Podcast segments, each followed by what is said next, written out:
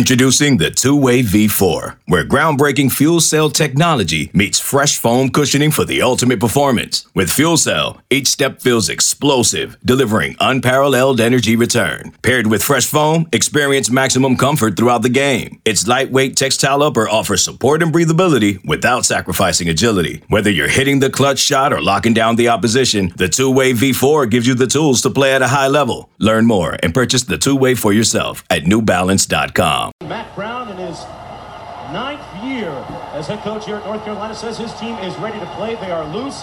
They took the reins off them and they are ready to play. Meanwhile, his counterpart on the other side of the field, Coach West, Tommy West, in his third season at Clemson, he really downplays his team's success on the road. We'll talk about that a little bit later. North Carolina winning the toss. They defer Clemson to receive, and the football season is underway. Antoine Edwards takes a knee five yards deep in the end zone. Welcome to another podcast from InsideCarolina.com, the independent voice of UNC Sports. Brought to you by JohnnyT-shirt.com, the go-to provider for all your Tar Heel gear. What is good, everybody? Thanks for being here on another InsideCarolina.com podcast. This is another episode of The Throwback. I'm just your host, Joey Powell. Appreciate y'all joining us today. Uh, with me today to talk about the 1996 season opener, Carolina football against Clemson. Uh, happened in 1996. We've got Tommy Ashley and Lee Pace, two guys who remember that game very well. Uh, we're going to run through that and kind of hopefully remind you guys of what was a really, really awesome afternoon in Kenan Stadium, a balmy day from what I could tell. Uh, and just want to tell you guys how much we appreciate you being here. Uh, all listeners and viewers, if you're checking us out on YouTube, uh, please make sure you follow us, follow Inside Carolina. Uh, if you're not a subscriber to Inside Carolina, you're missing out on just about everything. Uh, but make sure you rate and review this podcast. It really helps us out. So take a second, tell us if you like it. Uh, five star reviews are amazing. If you don't like it, shoot us a quick email. let us know that you don't like what's going on We'll try to give you better content. I will try to be better. That is my commitment to you, the listener. And want to give a shout out to Johnny T-shirt. We'll talk a little bit more about them a little bit later, but uh, always sponsoring the great content that we put together for Inside Carolina, and they are huge supporters of ours. So we love them, appreciate them being along for the ride. But guys, 1996, uh, Tommy Ashley, Lee Pace. Tommy, how you feeling? Man, I, it's hard to believe it's been 25 years ago since that ball game, and uh, you know Lee's the expert, but just rewatching the game uh, over the last few days, forty-five nothing. You think, well, how's blowout from the start? It was a much different ball game than I remembered uh, from from looking back that far. But yeah, it, it is certainly relevant. It was very relevant then. It's certainly very relevant now. 25 years ago, man, that's a kick in the pants. Lee, how you feeling, man? Oh, good, uh, Joey. Thanks, thanks for having me on here. Uh, yeah, quarter of a century, uh, quite a long time, but um, you know that game was was so significant for Carolina football and and Mack Brown's you know Volume One career at Chapel Hill. It was the kickoff to, yeah. I kind of break that those ten years that he had here from '88 to '97, kind of into four different eras. There was the uh, you know the first two years of just plugging the dike um, re- rebuilding the offense one year, the defense the next year. Uh, the next three years or four years from 90 to 95 was proving that they could win and they, that, that they would win, uh, which they did. 94, 95 was kind of a transition era of uh, um, tweaking the defense and the, the defensive mindset of letting the kids that they had recruited after having shown that they could win, which was a different level than they recruited at the very beginning, just letting those kids evolve and then making the decision to go in a different direction offensively by hiring Greg Davis from Georgia to run the West Coast offense. So you had a lot of things coalescing. Clemson had been a thorn in the Tar Heel side for two decades, having won 17 games over 20 years of the previous years. And uh, Clemson was going through a little bit of a stumble uh, at this time in the mid 90s itself with uh, Tommy West with his five year run. So a lot of things coming together. And then one thing that really stuck out at me watching the game was was all the clay and the dirt at the uh, the left side of the screen uh, over in the West End because that was the the year that the the the West End expansion, the Frank Kenan Center was being built uh, over the course of the 96 season. So just a lot of things going on in this game. I love that you mentioned that uh, in, some of my notes, kind of setting up the game, and I'll, I'll help set the scene for our listeners and, and viewers. Uh, it was the season opener. Uh, if I remember correctly, and guys, correct me if I'm wrong, Hurricane Fran came through right after this game, right? The very next week. Yep. That's so, right. Syracuse. Yeah. Uh, when Carolina went to Syracuse one week later, uh, they traveled uh, during the aftermath of uh, Fran. That's right. Um, it's something I learned during the the rebroadcast via via a commercial from ABC. Tiger Woods' pro debut would come this very same weekend at the Greater Milwaukee Open. So again, if you want to feel old, just think about that. Um, and then I also had a note that the Kenan Football Center, as Lee just mentioned, was just dirt and cranes at this point. So it's it's really cool to look and see how open everything looks. And then when they cut to the some of the all 22 looks, you can see that giant pile of dirt and a couple of cranes and some some diggers. But uh, resetting the year before, uh, you know, Clemson has just hired Darrell Moody from Chapel Hill, who we know now as part of Mack Brown 2.0. Uh, UNC had lost to Clemson the year before, 17 to 10, uh, five interceptions, I believe, between the quarterbacks. Then this was a, a, a debut from a kid that I had. Uh, well, he's not a kid anymore, but at the time was a kid um, that I had on a throwback in the past. Chris Keldorf joining the Tar Heels from Palomar Junior College out in uh, out in California. Uh, I remember North Carolina returned almost all of their offense, uh, with exception of the quarterback.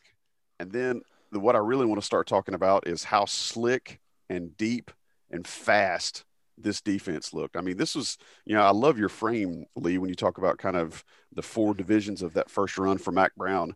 At this point, he's got the Ferrari, and you could really see it in this defense. Lee, what jumped out at you rewatching this game about uh, uh about the the actual players, the Jimmies and Joes on, in the Tar Heel Blue? Well, the most significant thing was the fact that uh, from the very first snap, you had Dre Bly and Robert Williams lined up face to face, hands coverage on Clemson's uh, outside receivers. Uh, 96 was also the arrival of Ron Case as the secondary coach from LSU. And his last year at LSU, they played press man coverage 75% of the time. And he wanted to be able to do that at Carolina when he got here, but wasn't sure. But during spring practice in 96, he saw Williams and Bly and what they could do and, and, knew they could play it. And that was just a totally different mindset because Carolina had, you know, always kind of been known as fly the friendly skies of Carolina. Um, just, just not very good in the secondary. And they, early 90s, started the, the Rude Boys mantra and uh-huh. starting to get good, but they still were fairly soft in the secondary. They were getting better athletically.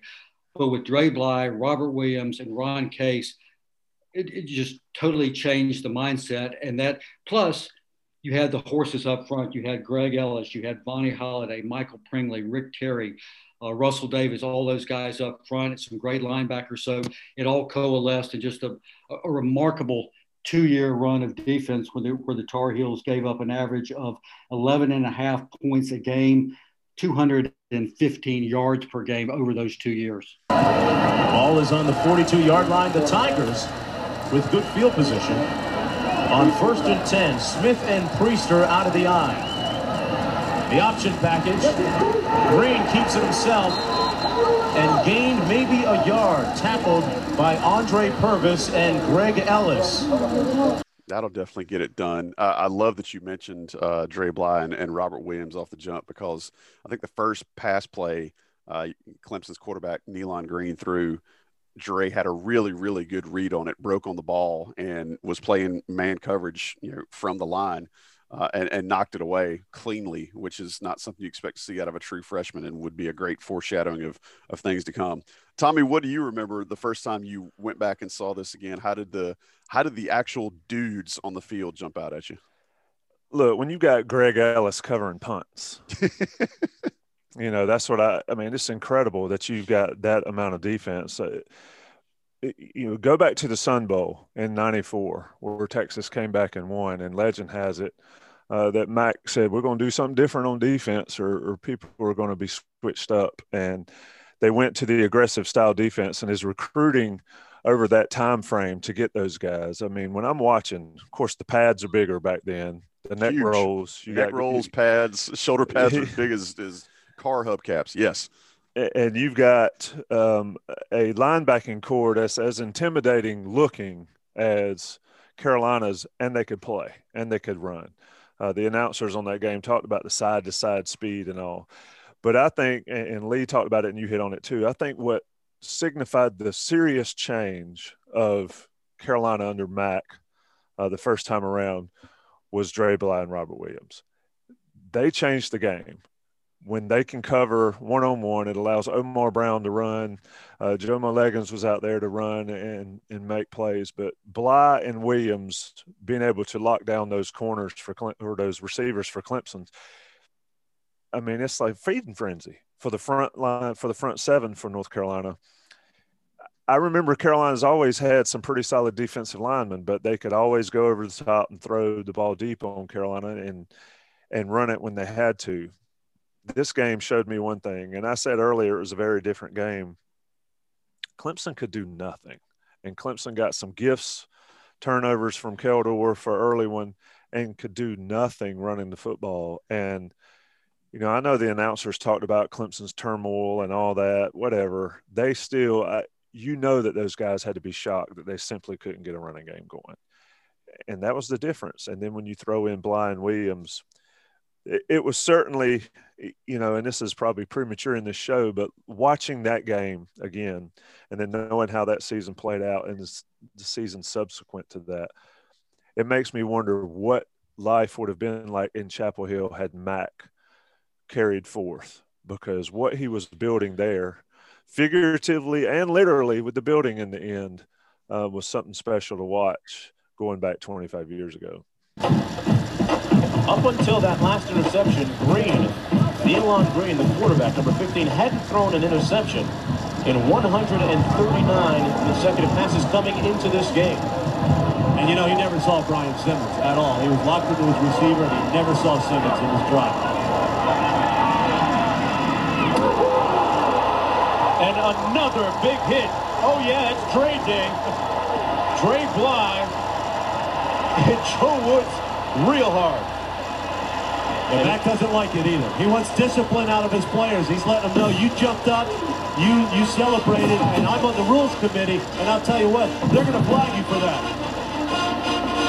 Joey, really one, Joey, one thing to follow up on your comment on that play with Dre Bly early in the game. If, if you notice on the film also that he popped out of there and was celebrating and raising some hell after the big play, and Mack Brown grabbed him and, and read him read him the riot act. And and Dre will laugh about that, and he talks about that mentality even today. That that uh, you know Mack Brown is no different 25 years later in that you know you're going to make a big play, but you're not going to celebrate and you're not going to showboat and hot dog like that. And so that was a significant element of that. And, and Tommy, you mentioned the, the Sun Bowl in 94.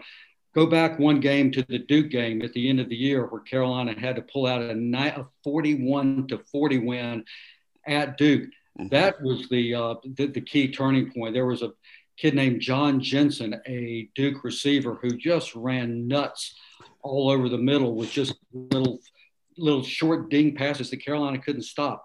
And that add that to the Sun Bowl, that's when Max said, we've got to change things up. And they started building toward that in 95, and it all came together in 96. Lee, I appreciate the nod. Again, in my notes, I had uh, at 429 of the third quarter, Dre Bly murders a wideout after a catch. He is, uh, as the kids say nowadays, lit. And then your point, Lee, Mack grabs him by the collar and absolutely gives him a few choice words. Mm-hmm. I think that's neat because knowing what we know now, about the relationship between those two guys, Dre Bly and Mack Brown, and knowing what Dre Bly now means to the program uh, with Mack's resurgence. Uh, do we feel like, you know, you mentioned that Dre still talks about that. Tommy, what did you feel like seeing that, you know, knowing what we know now?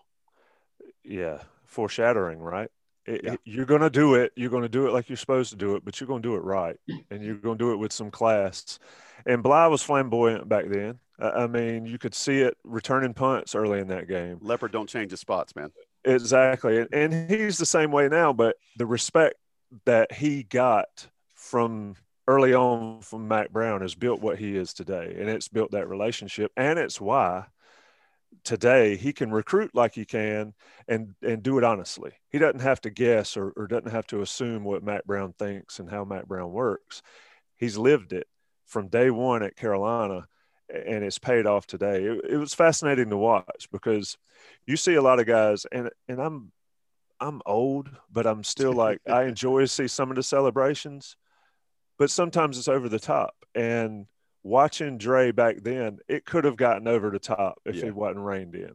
And, and Mack did that. And, and, yeah, I mean, it's all it, it all runs together over the last 25 years to what it is today, and it was fascinating to watch. Um, Lee, I love the comment you made introducing you know, the Rude Boys concept because it was starting to show uh, the the beginnings of it. The seeds were starting to sprout at that point.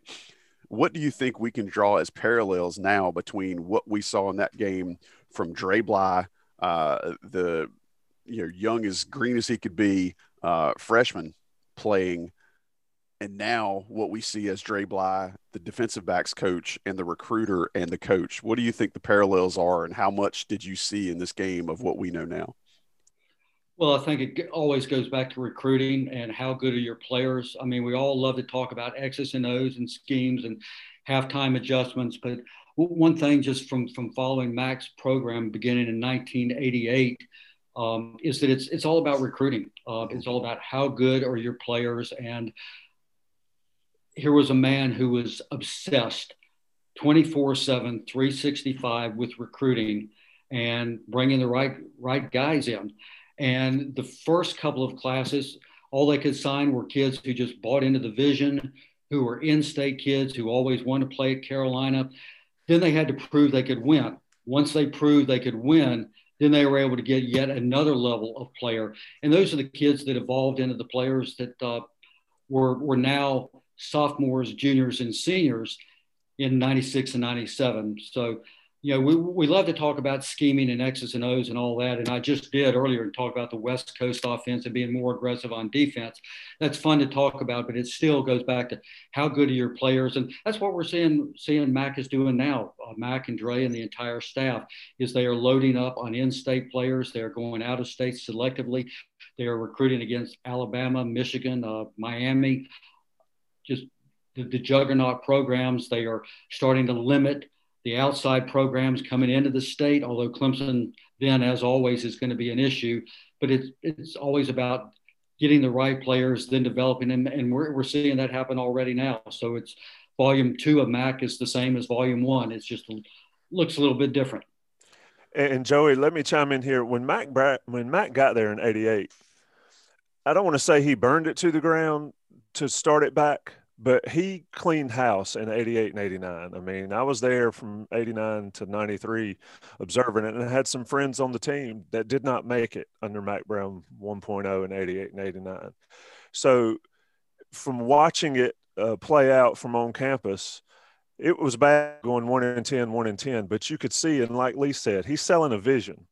And at the time, there was no results to to know. So he sold uh, his plan, and it worked, and it was able to build forward. Flash to now, he's doing the same thing. He just started on a, a little bit better plane, and and pushing forward. So, you know, you've got a coach who. Uh, you know, a lot of coaches, you and I could drive a Ferrari pretty fast, right, Joey? I mean, we might wreck it eventually, but even a well oiled machine will run by itself for a while without any attention. Mike came in and started off with nothing and then ran off a fair amount to start to do it his way. And it, you know, that 90 game against Georgia Tech when they tied the eventual national champions. Mm-hmm. And then building up to here, 94, 95 seasons were okay. And then like we're talking about this game, it sort of kicked it off into the next level for Carolina at the time, which was a huge leap compared to where it had been. Um, and that's why I think it's relevant, and we can talk more about it later. Today, the levels are different, yeah. but the jump could be as significant. Listen. Well, one, one thing I think, guys, it's fascinating is, is is Mack followed Dick Crum the first time. He followed Larry Fedora the second time. Both his predecessors, outstanding coaches, had great success at Carolina at different levels. Mm-hmm. Um, great men, no hint of scandal under either one. Ran great programs, solid programs. But for whatever reason, Carolina had become not the cool place in both the Crum era and the Fedora era. And one thing Max said that still resonates every time we sign somebody new or get a commitment from somebody now, I think back to his introductory press conference, and he said, We were the cool place in the 90s. We will become the cool place again now. And that is exactly what's happening. You can see the momentum. Momentum cuts, guys, a wide swath in both directions and we were in an, an awful negative downward swirl of momentum at the end of the Crum and Fedora eras. And Mack has turned it around and now in a great upswing of momentum, both times uh, in the late 80s, early 90s, and now in 2021 so I, I, love that this is the direction you guys are taking this in. So let's talk about the the actual um, the actual depth that you were beginning to see. So so Lee Lee framed it, and, and Tommy did a good job talking about how he kind of uh, nuke the landscape. And then, you know, uh, Ali talked about the first two years you're rebuilding, then you're starting to sell kids on a vision and showing that you can win. At this point, he's got the depth, he's got buy in. And look no further than the guys that played on the defensive line in this game for Carolina. And, and when they list the starters, you know, it's, it's, it's somewhat impressive. I mean, you see the starters trot out there uh, on the on the defensive front. Greg Ellis, future pro. Vonnie Holliday, future pro. Mike Pringley and Rick Terry and Russell Davis. I, I, I think uh, Davis started instead of Rick Terry, but by the time you watch the game, and this is again, this is what jumps off the screen at me when I rewatch this. You saw guys Andre Purvis, you saw the aforementioned Greg Ellis, you saw Rick Terry, you did see Russell Davis, you saw Tito Simpson getting some play, you saw Vonnie Holliday, you saw Mike Pringley. I think there are one or two other guys. But again, what overwhelmed me was, wow, this really is uh, an, an eight or a nine man uh, defensive front that's getting real burn in this game. Is this the first time that we're starting to see what Mack wants it to be? Uh, Lee, I'll go to you first. Oh, sure. Uh, you know, that Carolina has not been this as good at the defensive front in 25 years uh, as it was in 96 and 97. Uh, some glimpses of it under Butch Davis uh, came real close to it. Uh, John Bunting's first year when uh, Tar Heels had Julius Peppers and Ryan Sims and a couple other guys were sort of close to it, but but now they're they're coming back, and you've got to have the depth, you've got to have the strength and conditioning, you've got to have the program to keep the kids healthy. And one thing I, I was just astounded looking back at the starters in the '96 season and this is this works on offense as well. Mm-hmm. You got 22 starters on both sides of the ball. Over those two years, no, over the 96 season, nine positions on defense, on offense, had the same player start every game the entire year. And two of those were just one off. Uh, that was uh, Chris Keldorf missing the Gator Bowl at the end of the year because of a of a broken foot, and I think Russell Davis may not have started one game. Um, but but other than that, you just had that consistency. You had the depth and you had the consistency, and those guys playing together game after game after game, and you're not having to pitch and and put a patchwork lineup together uh, is, was so important over those two years. Second down and nine. Green with the play fake. Going up top, has a man on the slant. Incomplete. Intended for Woods.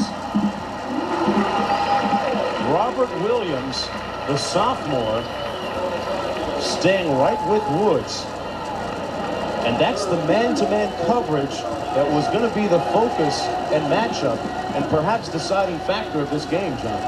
And so far, the Tar Heels are winning that edge. Williams is a converted strong safety. He's a backup strong safety in the spring.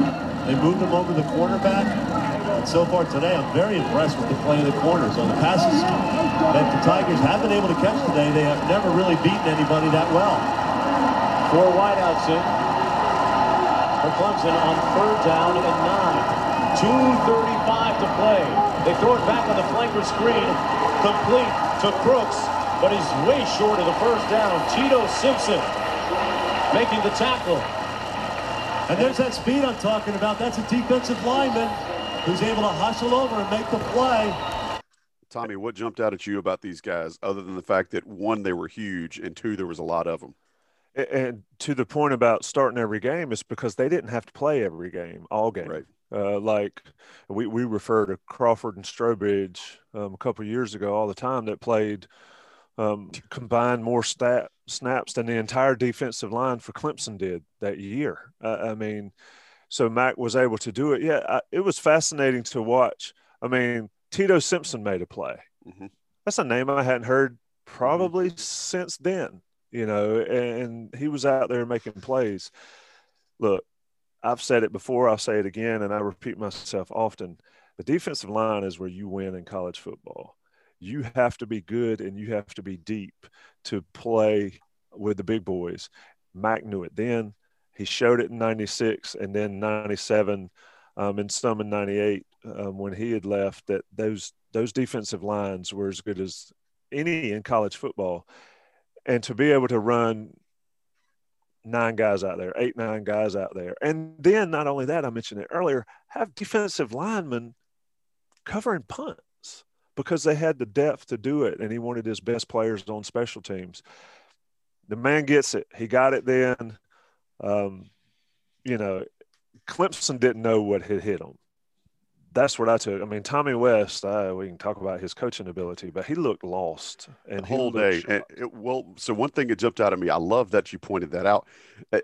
Uh, he wasn't wearing a headset, so I have no idea who he was talking to or what he was doing. But every time the camera panned to Tommy West during this game, he had this look of the the forlorn, uh, beaten sea captain who has just lost his boat in a hurricane and has no idea what he's going to do next because he's just walking around with his hand on his face uh, and just kind of doesn't really seem connected with what's happening. And all right, so we've reset the entire defense of UNC. You know, linebackers, I think, were Streets and Smith's best position group uh, preseason of the year. We talked about uh, the young guys in the back. We talked about the depth of defensive line. So the final score was 45 to nothing. But we got to at least acknowledge the guys that put up the 45, right? So Chris Keldorf coming in first game, um, as I mentioned, coming in from from JUCO. You've got uh, a new uh, new offense under Greg Davis. What we saw was a little bit of pro style, a little bit of traditional I, but those West Coast concepts. Lee, did you do you remember Chris Keldorf being? And again, he wasn't flashy, and they're not throwing the ball 45 times a game like you see now with offensive offensive uh, schemes and game plans. But do you re- did you remember Keldorf being as efficient despite his pick? And despite the what should have been another pick in this game, he looked efficient this game. Did you remember him being that efficient uh, before we came back and, and rewatched? Oh yeah, absolutely. That set the tone, and uh, I remember that first pick, which was a bad one, just thrown over the middle, right into the hands of a of a Clemson linebacker, I believe it was. Uh, Greg Davis, and, and, this was the first game that uh, Greg Davis and Chris Keldorf had had worked together. So this was a, a big game for them for that relationship. And uh, later, Greg Davis said that he was he was interested in what Keldorf's reaction would be on the headset after he threw the pick, mm. whether he would be pissed or whether he. Greg said that, that, that Keldorf just said, "My bad. I, I, I mean, I, I, missed the read. Uh, that won't happen again."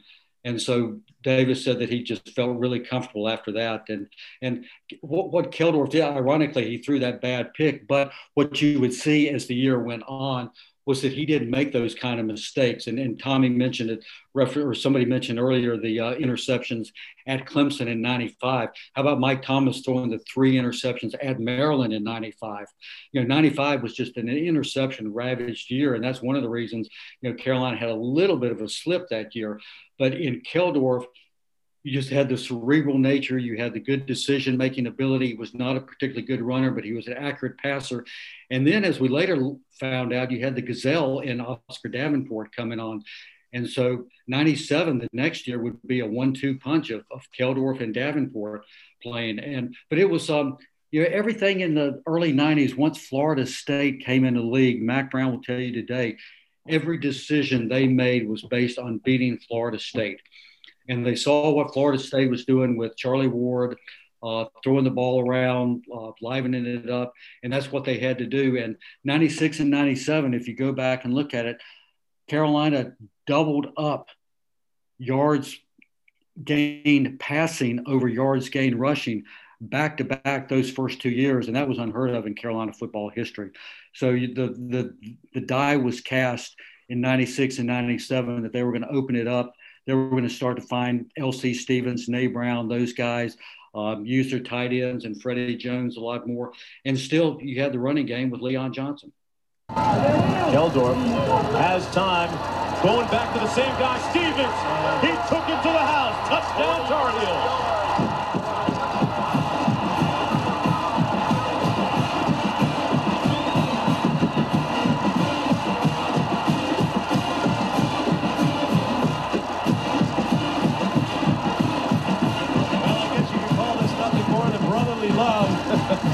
L.C. Stevens goes after one for it on the last touchdown, and this time his brother Andy gets picked on.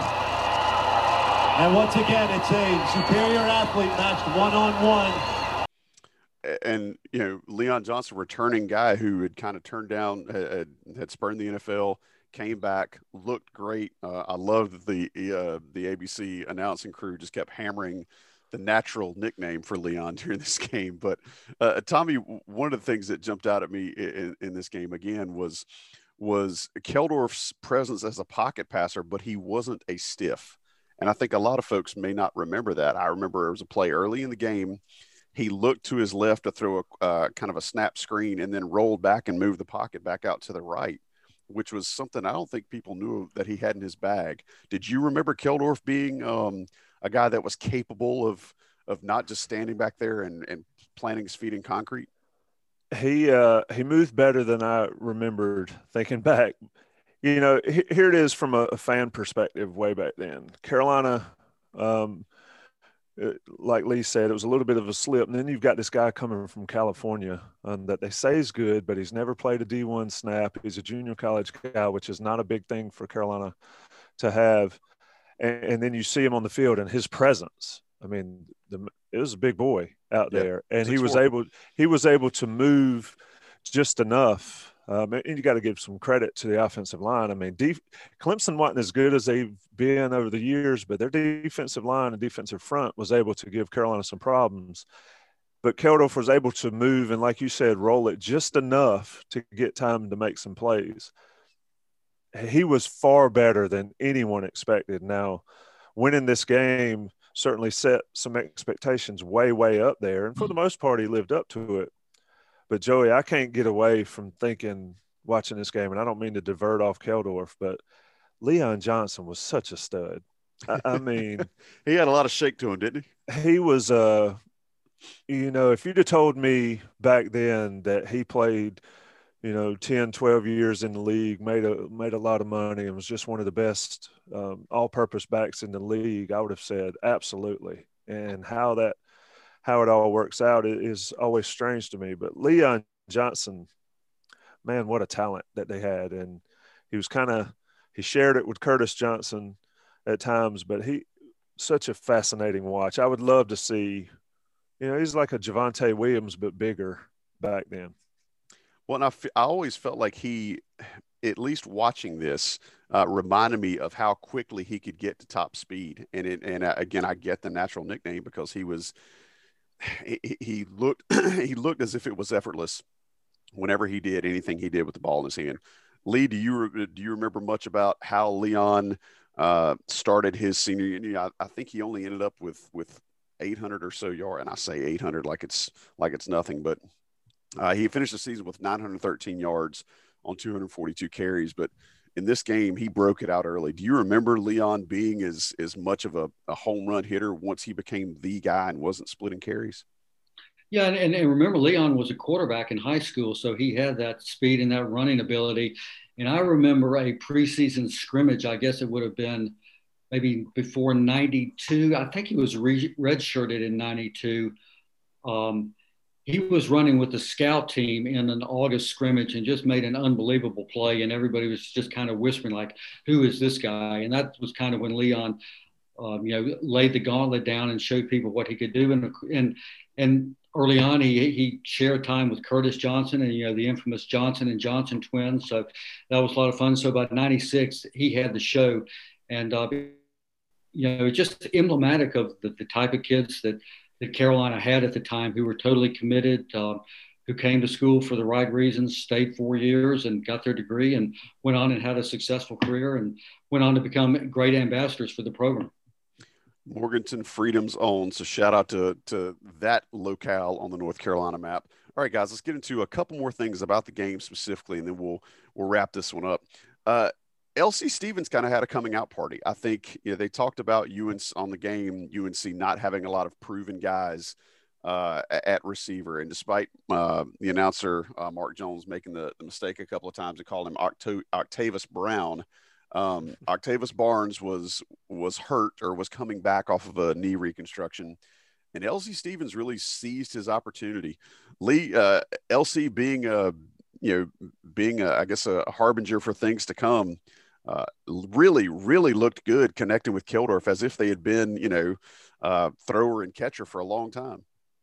Yeah, he was the prototypical uh, uh, split end uh, a flanker type. He, he had the length, he had the speed it was kind of a, a, a, new element to that West Coast offense. And yeah, I, I, featured this game in my book on Kenan Stadium, Football in a Forest, as being the premier um, game of the 1990s, just because he was so important. And one of the pictures I was able to find from one of the local papers just showed LC on his 45 yard third quarter touchdown run, where he is going to the east end zone, and the photographer was in that end zone shooting back toward the west end zone, which, as we've talked about, was just the, the, the construction site.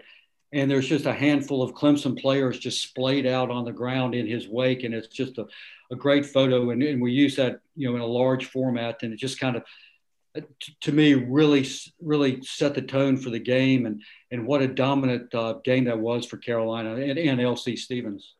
I'm if you can't see, I'm I'm looking at it right now. Uh, I'm trying to find that that uh, that picture, but my I'm not as quick uh, archiving through it as as probably the author is. But uh, Tommy, do you remember uh, do you remember LC Stevens looking as freakish as he did in this game? I mean, the dude had two big time touchdown catches. Both were long bombs. He had another that he dropped in the end zone, uh, lost it when he hit the ground. Uh, but yeah, like Lee said, six. There's that photo. Yeah, it's yeah. Clemson guys are way behind him. That photo Lee's got that he's showing on the screen right now for our YouTube viewers. I mean, he essentially left uh, two pretty good guys in the dust, and when he caught that ball, you know, that picture does them some justice since it makes them look a lot closer than they actually were if you were watching from the press box. Tommy, do you remember uh, LC Stevens kind of being the stud that he showed out in this game? Yeah, I remember him being. I mean, just you know, that picture kind of shows it. I mean, a big man playing wide receiver, and and had the speed, and it's not something that um, Carolina fans were really used to to have somebody that that big to be able to run. And you're right. He he was able to get separation, um, and if he couldn't get separation, he could overpower these Clemson backs, and he did it all year. I mean, he had reportedly 17 and a half um, per catch that year for Keldorf and Davenport, you know, it's fascinating to me to see the difference in how offenses have changed has have changed over the years. I mean, we're talking about this West Coast offense. Greg Davis is going to come in and they're going to put up huge numbers. And at the time, it was there were huge numbers for Carolina. But Keldorf threw for 2,347 yards, had a great season for Carolina that year, did everything he was they'd be saying he had an awful year or did he play half the year? It's just the difference in expectations. But these guys sort of started setting them for this Carolina team these days. And LC was a big part. Don't forget Na Brown. I mean, Na Brown was, uh, he allowed LC to get deep a lot yeah. of the times, especially in this game. And then you had, you know, Freddie Jones another monster. I mean, Keldorf had an embarrassment of riches. They weren't big names at the time. They they've become bigger names. And then you got Octavius Barnes that, like they kept saying, is coming off an injury. Had a, a, a, you know an okay year off an injury, but yeah, it, it's LC was a guy. You know, LC is a. It, you get a six four guy that can run, and that's a problem even today, and he certainly was that day for Clemson. It's third down, three to go. The nose of the ball just inside the Clemson 15-yard line. 6.08 to play in the third quarter. McGregor and Linton split behind the quarterback, Chris Keldorf. He's going to pass. Into the end zone.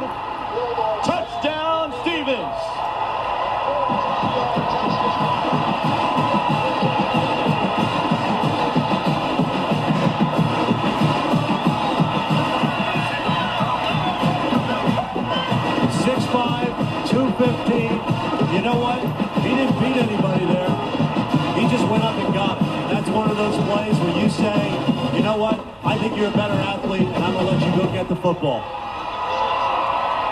A 14-yard touchdown grab. Watch this. Peter Ford on coverage, and he's in position. He's not beaten. Look at him. There's 29. He's all set to go.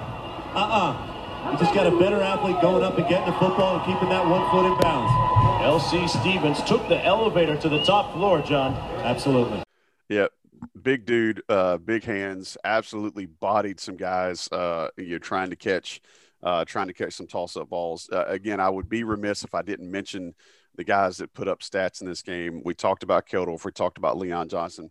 Chris Watson had a few carries. Jonathan Linton, who you saw catching the ball out of the backfield, that would be a kind of a, a preview of what he would do uh, before his senior season in Chapel Hill.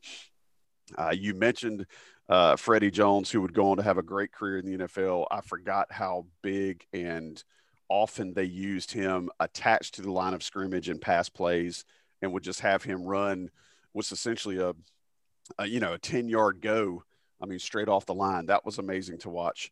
Guys i'll hit you with this before we before we try to get out of here. Play of the game in your mind. Lee pace i'll go to you first well i would take uh, you know dre bly and robert williams making the big breakups early in the game that's that's pretty easy that, that, that set the tone Absolutely. I think it's it like you guys said earlier, it showed that UNC had some stability on the back end and they they weren't going to be thrown upon, even if Nealon Greene, who I felt like that day could not throw the ball, you know, in the ocean if he was standing in a boat. But uh, yet I digress because a lot of that had to do with the defense. Tommy, play the game.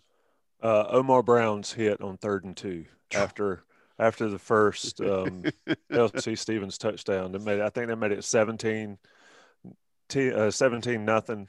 Clemson gets the ball back. Um, and then things still, went sideways. Yeah, it's still a game, and then they have a third and two, and Omar comes out of the backfield or, or comes up from the defensive backfield to stop a toss or an option, and then it was over. Uh, like I said, defense is my thing, and that once that happened, that game was over. Third and two for the Tigers on the option. Priester is going to be close, and I'm telling you, the North Carolina Tar Heels are bringing the wood. They are. They are getting after it, aren't they? Omar Brown came up from a safety position to put the sombrero on Priester. You have got to have your chin strap on tightly today. They they had some thumpers. That that's a great point because it it was after the touchdown that it got really loud. Uh, and then when when yeah when Omar Brown came up and and, and busted this play wide open, that uh that really set the crowd uh, a frenzy. Which again, it was kind of cool to see uh, a, a, just about capacity Kenan Stadium, knowing how hot it was and knowing that you know they didn't have the enclosed stadium that we have now. The fact that it got so loud on TV, you know, kind of made you think, what if? All right, guys, parting shots before we get out of here. Lee, uh, your overall kind of sense about what this game meant not only in as you broke up, not only in the four stages of Mack 1.0, but what did this game mean as a whole for Carolina football, for Mack Brown, and maybe even for you know, does it have anything to do with with what we see now? Again, it was a season opener; it did set the tone for a season. Well, it was uh, it was a statement game. Uh, you know, as I mentioned, that's it's why I featured this game as the as the premier game in Kenan Stadium in the 1990s. Uh, it, 96 and 97 arguably were the finest two-year run back-to-back in Carolina history. Uh, you, know, you can make an, an argument 80, 81 were pretty stout with Carolina winning the ACC championship, its last in 1980. But um, Um, I, I, think the offense had evolved in 96 and 97 to be more, more diverse and more varied than what Carolina was running in 80 and 81. So it just uh, it, it, it, set the tone. Um, and it was a, a, great era that ultimately helped get Mack Brown the job at, at Texas. You know, you could have you you can of course sit back and say, well, what would he have done had he stayed at Carolina? And who knows, he may have developed a Dean Smith type career. But I think going to Texas was the right move for him because it's a job he wanted. It was an it was a football intensive school that he wanted. Um, so I, I, think he made the right decision. And you know the the gods have smiled down on it, and he comes back and has a uh, a second go at Carolina. And you know, just as he was chasing Florida State in the '90s, now he's chasing Clemson and uh, getting a little bit closer year by year. So I think things are set up now with with offense and the defense finally getting back to where we want. I've, I've said many times people uh, are, are, gnashing their teeth this year over Carolina what they lost at running back and receiver. I think the offense is going to be fine. The difference is going to be defense and kicking game. That to me is what the 2021 season is going to be all about is defense and kicking game. Sure. I, I also I want to point out at the end of this game, again, knowing what we know now about the run that Clemson football is on with Dabo Swinney and the titles that they've been able to to win down there. At the end of this game, the announcers actually had the gall to say something about, well, now North Carolina needs to worry about are they running up the score and you know sportsmanship, et cetera, et cetera. I found that to be somewhat ironic and and quite tasty considering where we sit here in, in 2021. Tommy, parting shots about this game your thoughts as to how it feels within the annals of, of Carolina history. I think Lee did a great job of giving a historical perspective from Kenan Stadium, but uh, how, how do you feel about it? Yeah, you should let me go first because I can't, I can't follow that. Mr. Pace. But uh, Mack Brown, his first tenure, um, I think there were three statement games. The 90 Georgia Tech game, where you tie the ultimate or the uh, future national champion the USC game, the real USC game out in California, um, where they put a thumping on them, and then this game. Those were the three. I mean, they sort of go in the same thing Lee talked about the stages of Mack 1.0. Um, you have to make statements to everybody around that we're here. And I think Mack, when he came back to Carolina, and I don't even like to think about what would have happened if he had stayed. Those, those, I think we I, yeah, I don't know. Uh, who knows? Let it go, bro. Let it yeah, go. Yeah, exactly. But I, I, think when Mike got back to Chapel Hill, it sort of awake what had gone to sleep. Bobby Bowden always talked about sleeping giant, whatever. I'm not going there, but it sort of reminded the people at Carolina that are still around that football is king, even though basketball has been the thing for Carolina for years. And had those had that mindset been here in 97 98 who knows what would have happened. But now folks realize and max uh, done a great job of impressing on people that football is the way. I'm reminded about and we talk about money and finances all that. A friend of mine's going to his son's going to alabama. They went down there for his visit this past uh, a couple weeks ago. Everything is brand new. Everything even in this day and age of financial troubles and at times everything's brand new. And he asked the building supervisor for why. And he said because we've got so much money because of football we don't know what to do with it. So we just build new stuff. That's how mack brown um, has been able to get folks in chapel hill now to understand i think we'll see that resurgence I think we'll see that continued effort to make football number one. Max showed it back then. Then you got 20 years of a dead period for the m- most part. And now here we are. I think that Clemson game and this Virginia Tech game coming up um, Labor Day weekend, I think they're very, very similar um, in the the arc of Carolina football, and we'll see what happens in September. And Tar Heel fans would definitely love to see uh, a similar outcome as they saw of this season opener back in 1996 in Kenan, though uh, the 2021 season opener will be on the road in Blacksburg.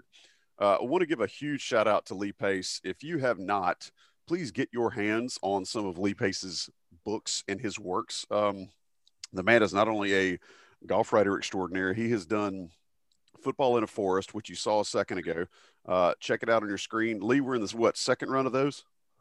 Yeah, did a second edition um, uh, just last year. Came out in June. Yep. Um, so I've got that. I showed you guys a second ago. I've got a copy of that. It's a phenomenal book. It's not just a coffee table book, though. It's beautiful enough with the photography and the the insert visual pieces that are in it. It makes a great coffee table book. But there's just a ton of knowledge. And Lee's been following Carolina football and covering it for the Tar Heel Sports Network forever. You'll hear him during games as a sideline reporter. Uh, and also uh, another project that we talked about on Inside Carolina Live, Tommy and I did, First Pass. Uh, I was lucky enough to do a, a little backstory project that Lee was helpful on, uh, but talking about the day that uh, the first pass originated in a North Carolina football game. So make sure you check that out. Uh, Lee, are both of those available at Johnny T-shirt? They are. Yeah. Okay. So Johnny T-shirt, JohnnyT-shirt.com. Absolutely.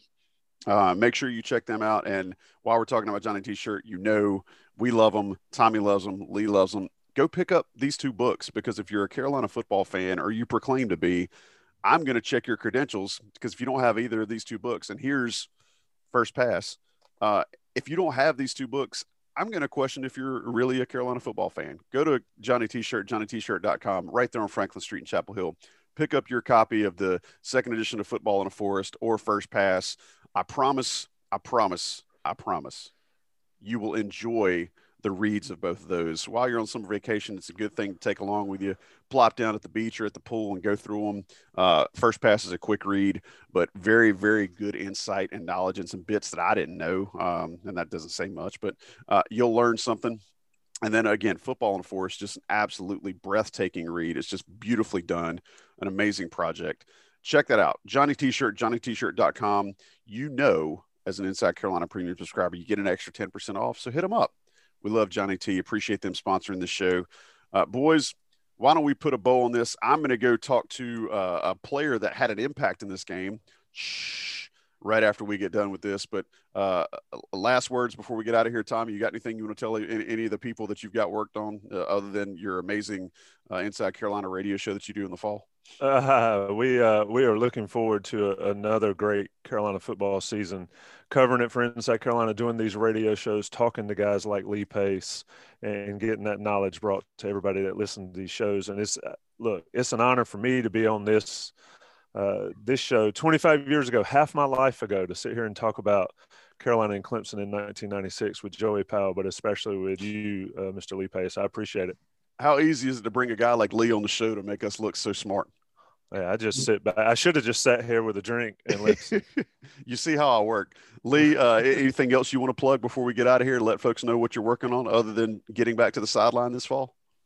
No, uh, George, uh, Tommy, I appreciate uh, you guys having me on. It's been a lot of fun uh, going back in memory lane. I'm just looking forward to getting back, hopefully, in a mask maskless environment with uh, 60,000 fans in Kenan Stadium and other events, and getting back uh, into a more normal environment. Uh, been a lot of fun to come in 2021. Yes, sir. Well, for Tommy Ashley, for the venerable and knowledgeable, and you know the guy that casts all of the knowledge onto this episode of the Throwback, Lee Pace. Uh, I'm just Joey Powell. We appreciate you guys joining us. Stick around. Uh, we've got another part of the show that you won't want to miss, talking with one of the major contributors from that defense. Uh, but once you hear that, you'll know what I'm talking about. But this has been uh, the throwback on InsideCarolina.com. Talk to you in just one second. This episode is brought to you by Progressive Insurance. Whether you love true crime or comedy, celebrity interviews or news, you call the shots on what's in your podcast queue. And guess what? Now you can call them on your auto insurance too with the Name Your Price tool from Progressive. It works just the way it sounds. You tell Progressive how much you want to pay for car insurance, and they'll show you coverage options that fit your budget. Get your quote today at progressive.com to join the over 28 million drivers who trust Progressive. Progressive Casualty Insurance Company and Affiliates. Price and coverage match limited by state law.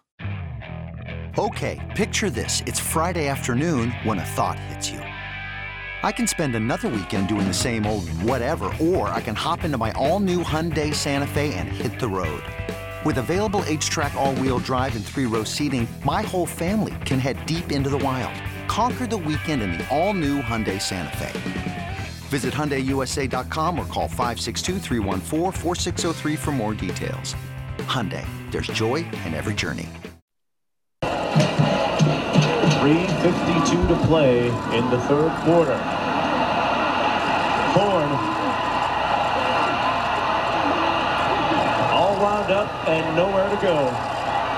Tony Horn brought down, ran about 60 yards, and I think he got back to the line of scrimmage. Mike Pringley, number 91, making the tackle. No gain on the play. All right. Thank y'all for sticking around here on this episode of The Throwback, episode two of season two. We're talking about the 1996 season opener against Clemson, which was an absolute just skull dragging uh, in in Chapel Hill at the hands of the Tar Heels over the Tigers. And right now, back from Dirty Jersey, number 91, Mike Pringley, one the defensive lineman who, if you were like me rewatching this game, you saw 91 jumping right off the screen at you along with the rest of his D line mates because as we talked about with earlier with Tommy and Lee, this game absolutely was a coming out party for what would be an amazing run of D line success. Mm. And so, first off, Mike, how you doing, man? I'm blessed, man. Thanks for having me on. Um, it's been a, you know, it's been a roller coaster as far as uh these last years, you know, since leaving UNC. So it's been, um, I still, like I said, still came in touch with a lot of the guys, but um, still a proud, proud alumnus, man. So um, proud to be a Tar Heel. Well, I want to that's a that's a, actually a uh, I think a good segue for us to get into this. What was the first thing that came to your mind when when I reached out to you about being on the show? What was the first thing that came to your mind about this particular game against Clemson in '96? Well, with this particular game, it was it was big because it was the opening game. Normally, you don't play a game of that magnitude that early on. So we knew going into that game that it, it would we, we knew we had a good team based off of last year's team. You know, um, I think we were I forget the record, but we lost maybe four or five. But we, we we knew going into this that season that we had a chance to be really really good, and we knew if we with this particular game it was going to really kind of set the tone because I think we had, we had a rough. We knew we was going to have a tough schedule, mm-hmm. but we knew if we were if we could establish ourselves that opening game we didn't know it was going to go to that extreme, you know, with that with, with the way the score and everything turned out. But we knew if we can set the tone for that game, that it was going to be really huge as far as us going through the rest of the season. Yeah, what was if you can remember what was prep like for this because i know you know you've got spring ball you've got fall camp where you're basically just working on fundamentals then you start doing some install when you got to those last weeks, maybe the week leading up to Clemson, what was the prep like going into the season opener? Because as you said, you usually don't have a game of this magnitude right out of the gate. So what was prep like for this game? Well, one thing about us that we kind of learned about each other early on, you know, we we we base ourselves off of classes. I call we call ourselves. I'm the '94 class, so we all got nicknames, and we call ourselves Nine Quad. You have uh, the '95 class, Nine Live, the, the '93 class. They call themselves Nine Trace. So we have uh, 92 class nine dudes. So we we we we kind of established a brotherhood. That's just how it carried on. So we knew kind of how good we were. So we were really loose going into that week. I mean, because we kind of in the back of our mind, we know we had put the work in.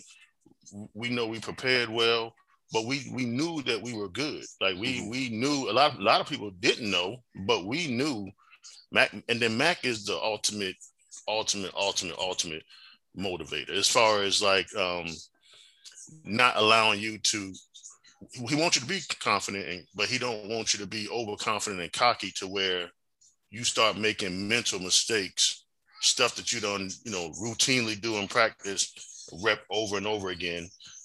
But he wants you to be confident and and and, and but respectful. One thing about Matt, he wants you to be confident, respectful, and just play hard, play the game hard, fast, um, explosive power, mad dog, our strength coach. Man, let me tell you something. Mad Dog. I love a good Mad Dog story. Mad Dog. Let me tell you something.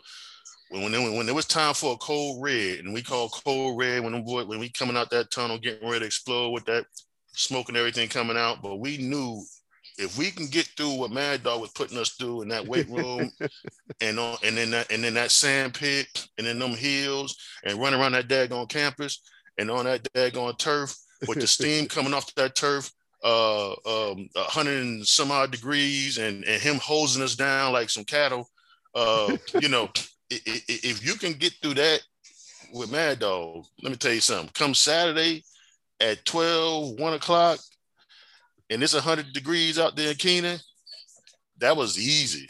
That was a vacation. So if you that was to- easy, that was that was that was showtime. That was that was the that was the the let out the fresh the frustration that you just went through all week. So yeah, that that was that was it was time to perform. Then we had a bunch of performers, so we was ready to roll.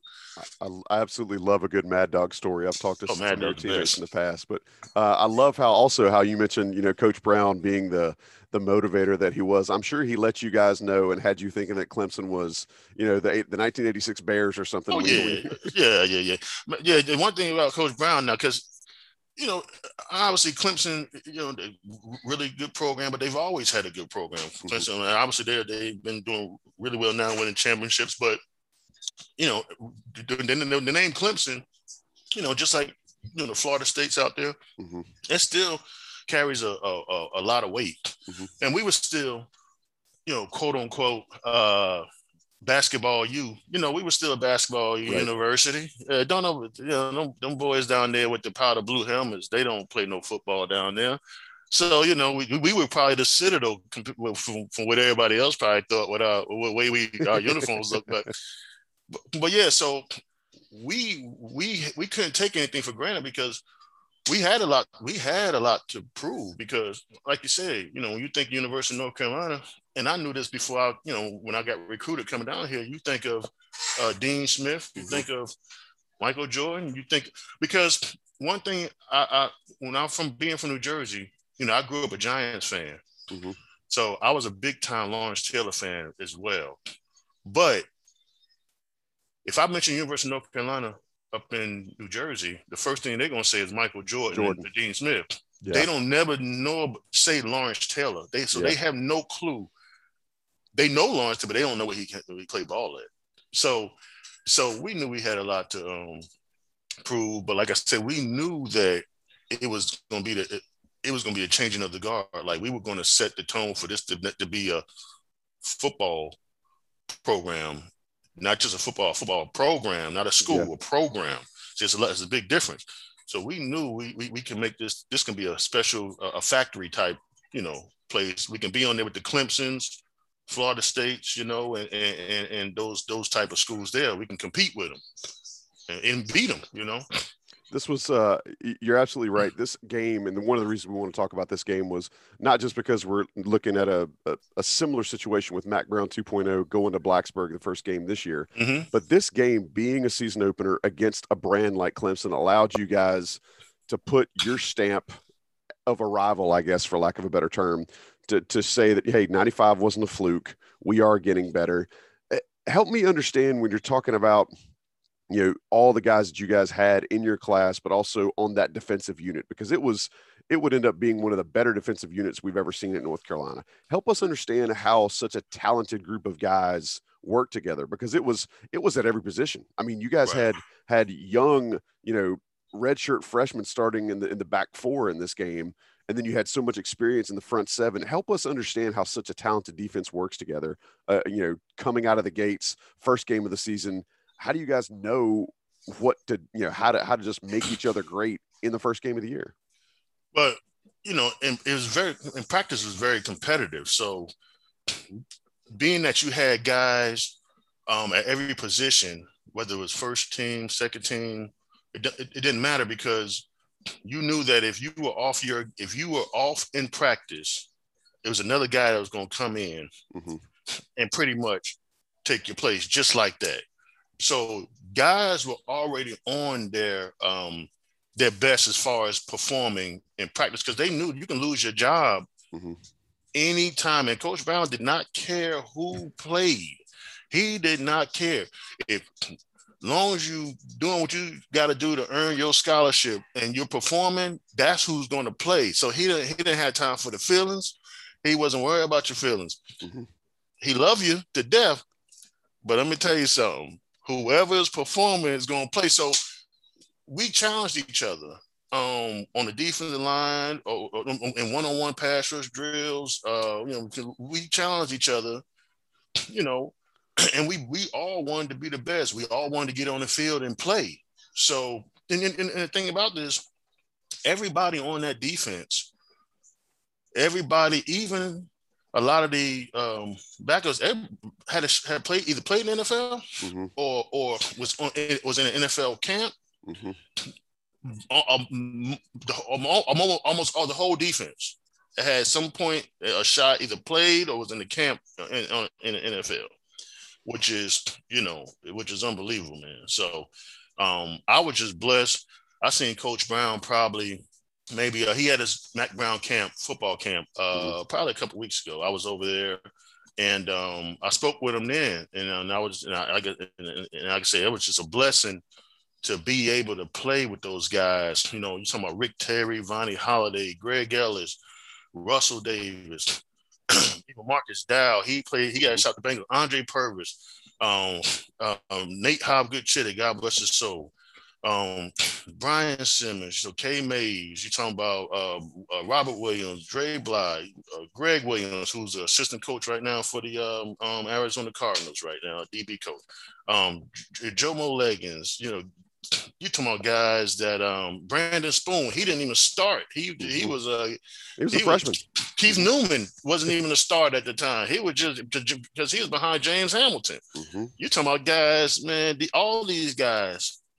Well, you, so just the, as far as just the the challenging to one another, everybody holding everybody accountable. See that that's the thing. So you could not fake it in practice. You couldn't fake it because if you weren't any good, it was going to show. Well, it I'm was sure, going to show. and I'm sure your, your, your brothers on that side of the ball, if you were slipping a little bit, your brothers on the side of the ball were going to let you know about it too. Oh yeah, that, that let you know about doing the game. Rick T- Rick Terry was a prime example of that. Yeah, I can't I can't say what I want to say on, on here, but Rick Terry let you know. hey, hey, hey, man, you need to you, you need to do what you're supposed to doing out there, but he gonna say it to you in a different way, you know. So man. But Marcus Jones, even Marcus Jones, Marcus Jones gone prior to that game, but Marcus, um, you talking about a guy that was just flat out. I never seen anybody like Marcus. Scary. Scary. I never seen anything coming out of high school. I, hung, I, I, was around Jones a lot. We we went out a lot and stuff. I don't know. I just connected with Jones, but mm-hmm. Jones was one of those guys.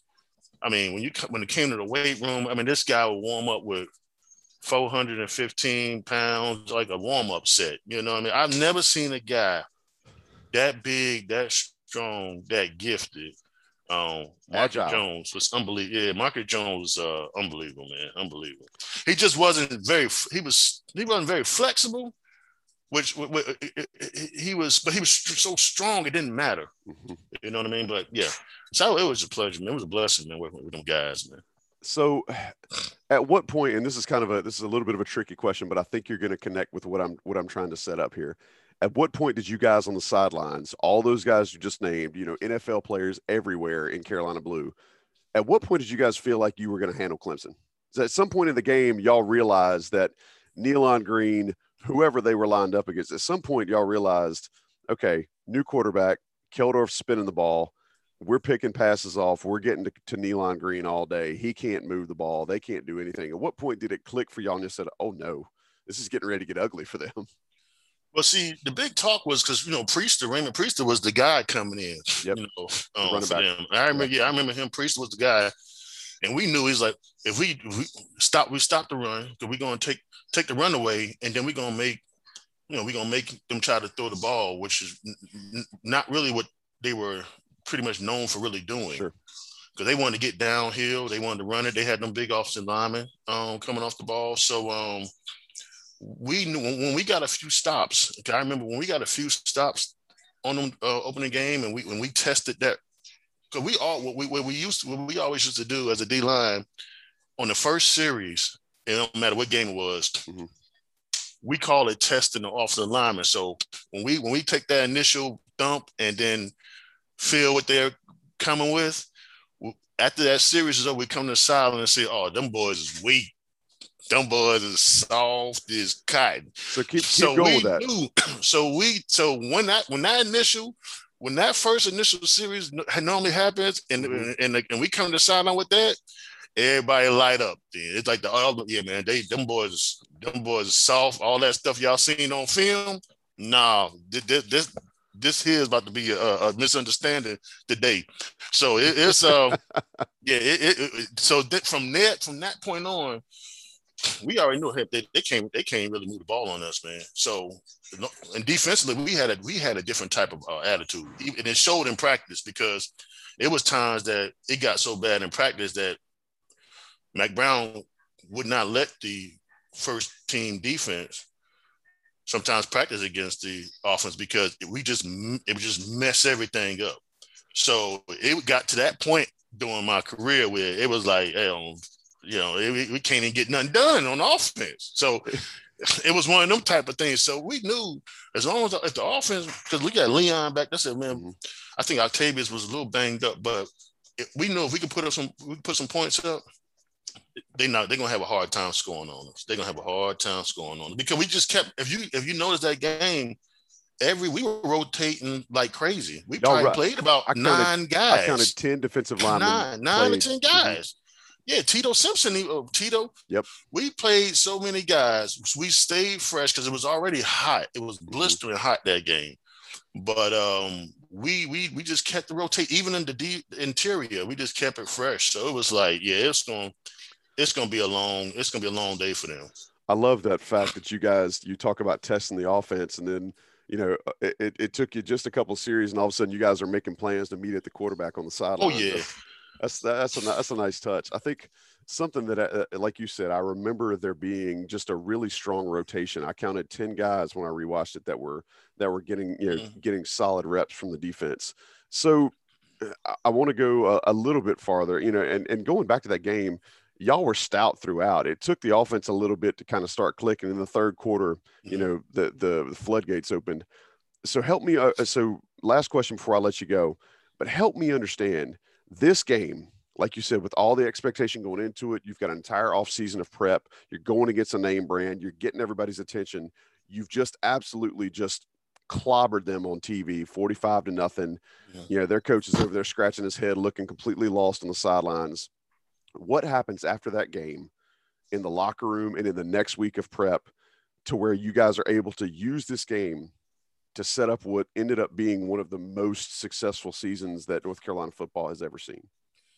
Well, we, we wanted to we wanted to win it. We wanted to win every game, and we wanted to win the national championship.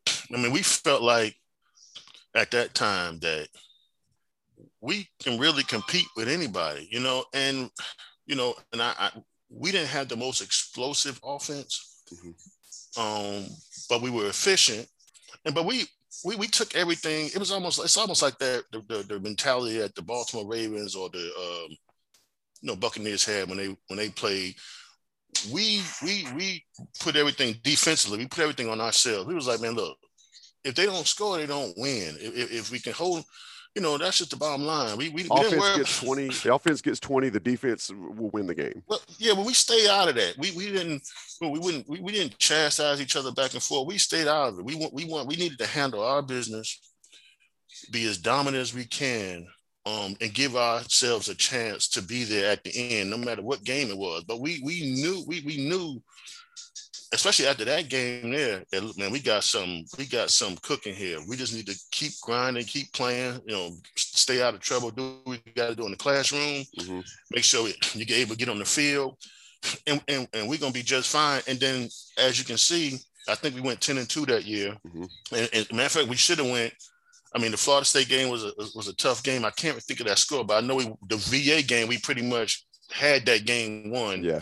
And I think that's the interception I yep. think that would change everything around because we hadn't still ain't won hadn't won in Charlottesville. We were going was the game we should have won in Charlottesville. Yep. And uh, I'm still sick to this day. We got to talk about that one another time because that that game made me sick as a dog. I'll bring I'm some. I'll bring some trash cans and a lot of uh, a lot of Pepto Bismol and you just and don't understand. The feeling from that game is a whole nother issue. But uh, and then the next year, obviously, we went 11 and one. Mm-hmm. And once again, lost a tough game to Florida State, and I believe that was a 13. Was that uh what was that game to Florida? State? we lost a ESPN. That was a mm-hmm. uh, prime time game. Judgment night. Judgment night, yep. number six. We I mean we had them right where we want them, but we just hell for everybody we had on defense, they had on defense. Yeah. That's that's so, still a game. That was a. But I'm gonna tell you, the the that that this that year, that 96 year, I know the year we went 10 to 2, our best, we we should have beat Florida State. We I think we lost 13 to nothing. Mm-hmm. Down in Tallahassee when they had their the Warrick Dunn, the Peter yep. Ward. But you understand, them boys, they had a tough time crossing the field on uh, yep. against us. Warrick Dunn broke one big run. And you know, they got a couple field goals but we we we had a tough time moving the ball. But we were we were we were right there again. So it's like it's just it was just like man, we had some tough ones, and um you know, it, and I know and then I think my that '97 year uh, Coach Brown went to uh, took the Texas job mm-hmm. that year, and then we went into the bowl game and we just beat the smash uh, Virginia Tech that next year. But um, the, the program, even to, to, to, this day now, you know, it, it, we, we took some hits you know, because the rec- we lost control of the recruitment mm-hmm. a little bit over the last several years, you know. Mm-hmm. And I think with Coach, when they brought Coach Brown back, I was always I was always praying that they kind of brought Coach Brown back, but I knew they were bringing Coach Brown back for a purpose, not necessarily to win every game, but to make sure we take back the recruiting to right the ship to right the ship and coach. I mean, I, I, guess he got some guys over there now. I would like I I was just over there. I mean, got some, some guys that enrolled in January, some big boys. They all about they all about uh length. They all about length over there. So them boys about six, seven, six, eight, six, six freshmen, sophomores, and um he got it, he got it going on the right track. Like I said, that VTech game, opening game, that's gonna be that's gonna be a measuring point because I think everybody is touting Virginia Tech to be um, pretty pretty good this year. But that's gonna be a tough place to play. I never actually I personally never played in Blacksburg. I don't think. Um, I don't think I ever played in Blacksburg. It's a tough environment, man. You you make a great point. You know, in, in lining up the parallels between your season opener 96 and this one this year you know same coach same uh verge of of big time you know program longevity and success all right I, I love how you've couched this. I love being able to hear the frustration in your voice of just getting right there to the precipice in 96 and 97 and, and getting so close. Is there any one thing you want to talk about this game or about Mack Brown before we let you go that, that you feel like our listeners and our viewers need to hear about? Yeah, well, I think, man, if you don't, if they don't know by now, especially our Tar Heel fans, even if you're not Tar Heel fan, one thing about Coach Brown is Coach Brown is the ultimate, ultimate player's coach he is an ultimate motivator. He he's gonna get if you if you give him give him everything you got, he gonna give you everything he got in return. But he's gonna put you in a place to be successful. He's gonna set you up for success, give you an opportunity to succeed, and he doesn't forget about none of his players. Mm-hmm. None of his players, whether you're Texas Longhorn, UNC Tar Heel, he doesn't forget about none of the guys. I mean, but but he's all about preparation. He's all about you know putting the work in, and he he doesn't take he don't believe in shortcuts. Um, Dre Bly, who's coaching over there for him now, and he brought uh, I think Natron Means is back mm-hmm. with him now, which is pretty awesome. You got Tommy Thigpen over there. Coach Browning, I saw him yet. He's still around there. Um, I think Darrell Moody is a consultant mm-hmm. around there. So is I saw Brian Davis. So he got guys that's um you know, around the program that's that, that that's that's used to winning, that that that knows what it means to be a Tar Heel, because you got to understand something. You know that it's a special type of family over there. It's not a four-year decision; it's a forty-year decision. Yes, sir. When you join that program, when you join the University of North Carolina in Chapel Hill, you better bet you you you you're gonna bleed blue for the rest of your life. You know what I'm saying? I'm saying so. It, there's no. And I told my son the other day. My son plays. Uh, he lives in Texas. He's 16, and um, loves to play basketball. So he's all about basketball, basketball.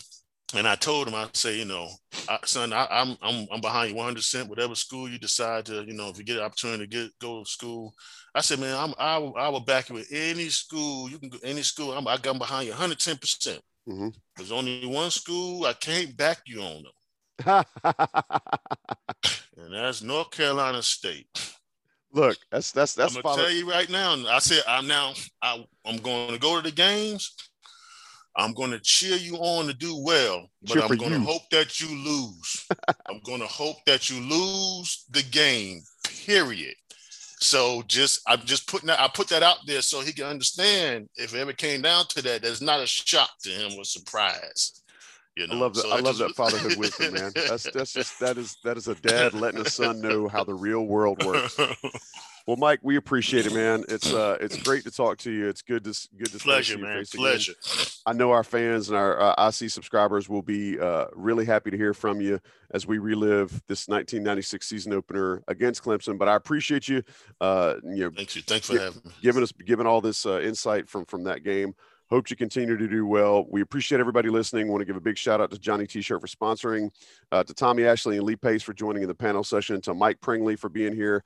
Uh, you know, Linden, New Jersey's own, spending his time to talk with us here on Inside Carolina on the Throwback Season Two, Episode Two. Thank you to John Sigley for producing. We will catch you guys next time down the road. Late. Thank you. Thank you. Appreciate it. Go right, Mike. Heels. Yes, sir. Thanks, buddy. We'll talk to you soon. Thanks for listening to another podcast from InsideCarolina.com. Brought to you by JohnnyT-shirt.com. Where to go for your next Tar Heel gear purchase.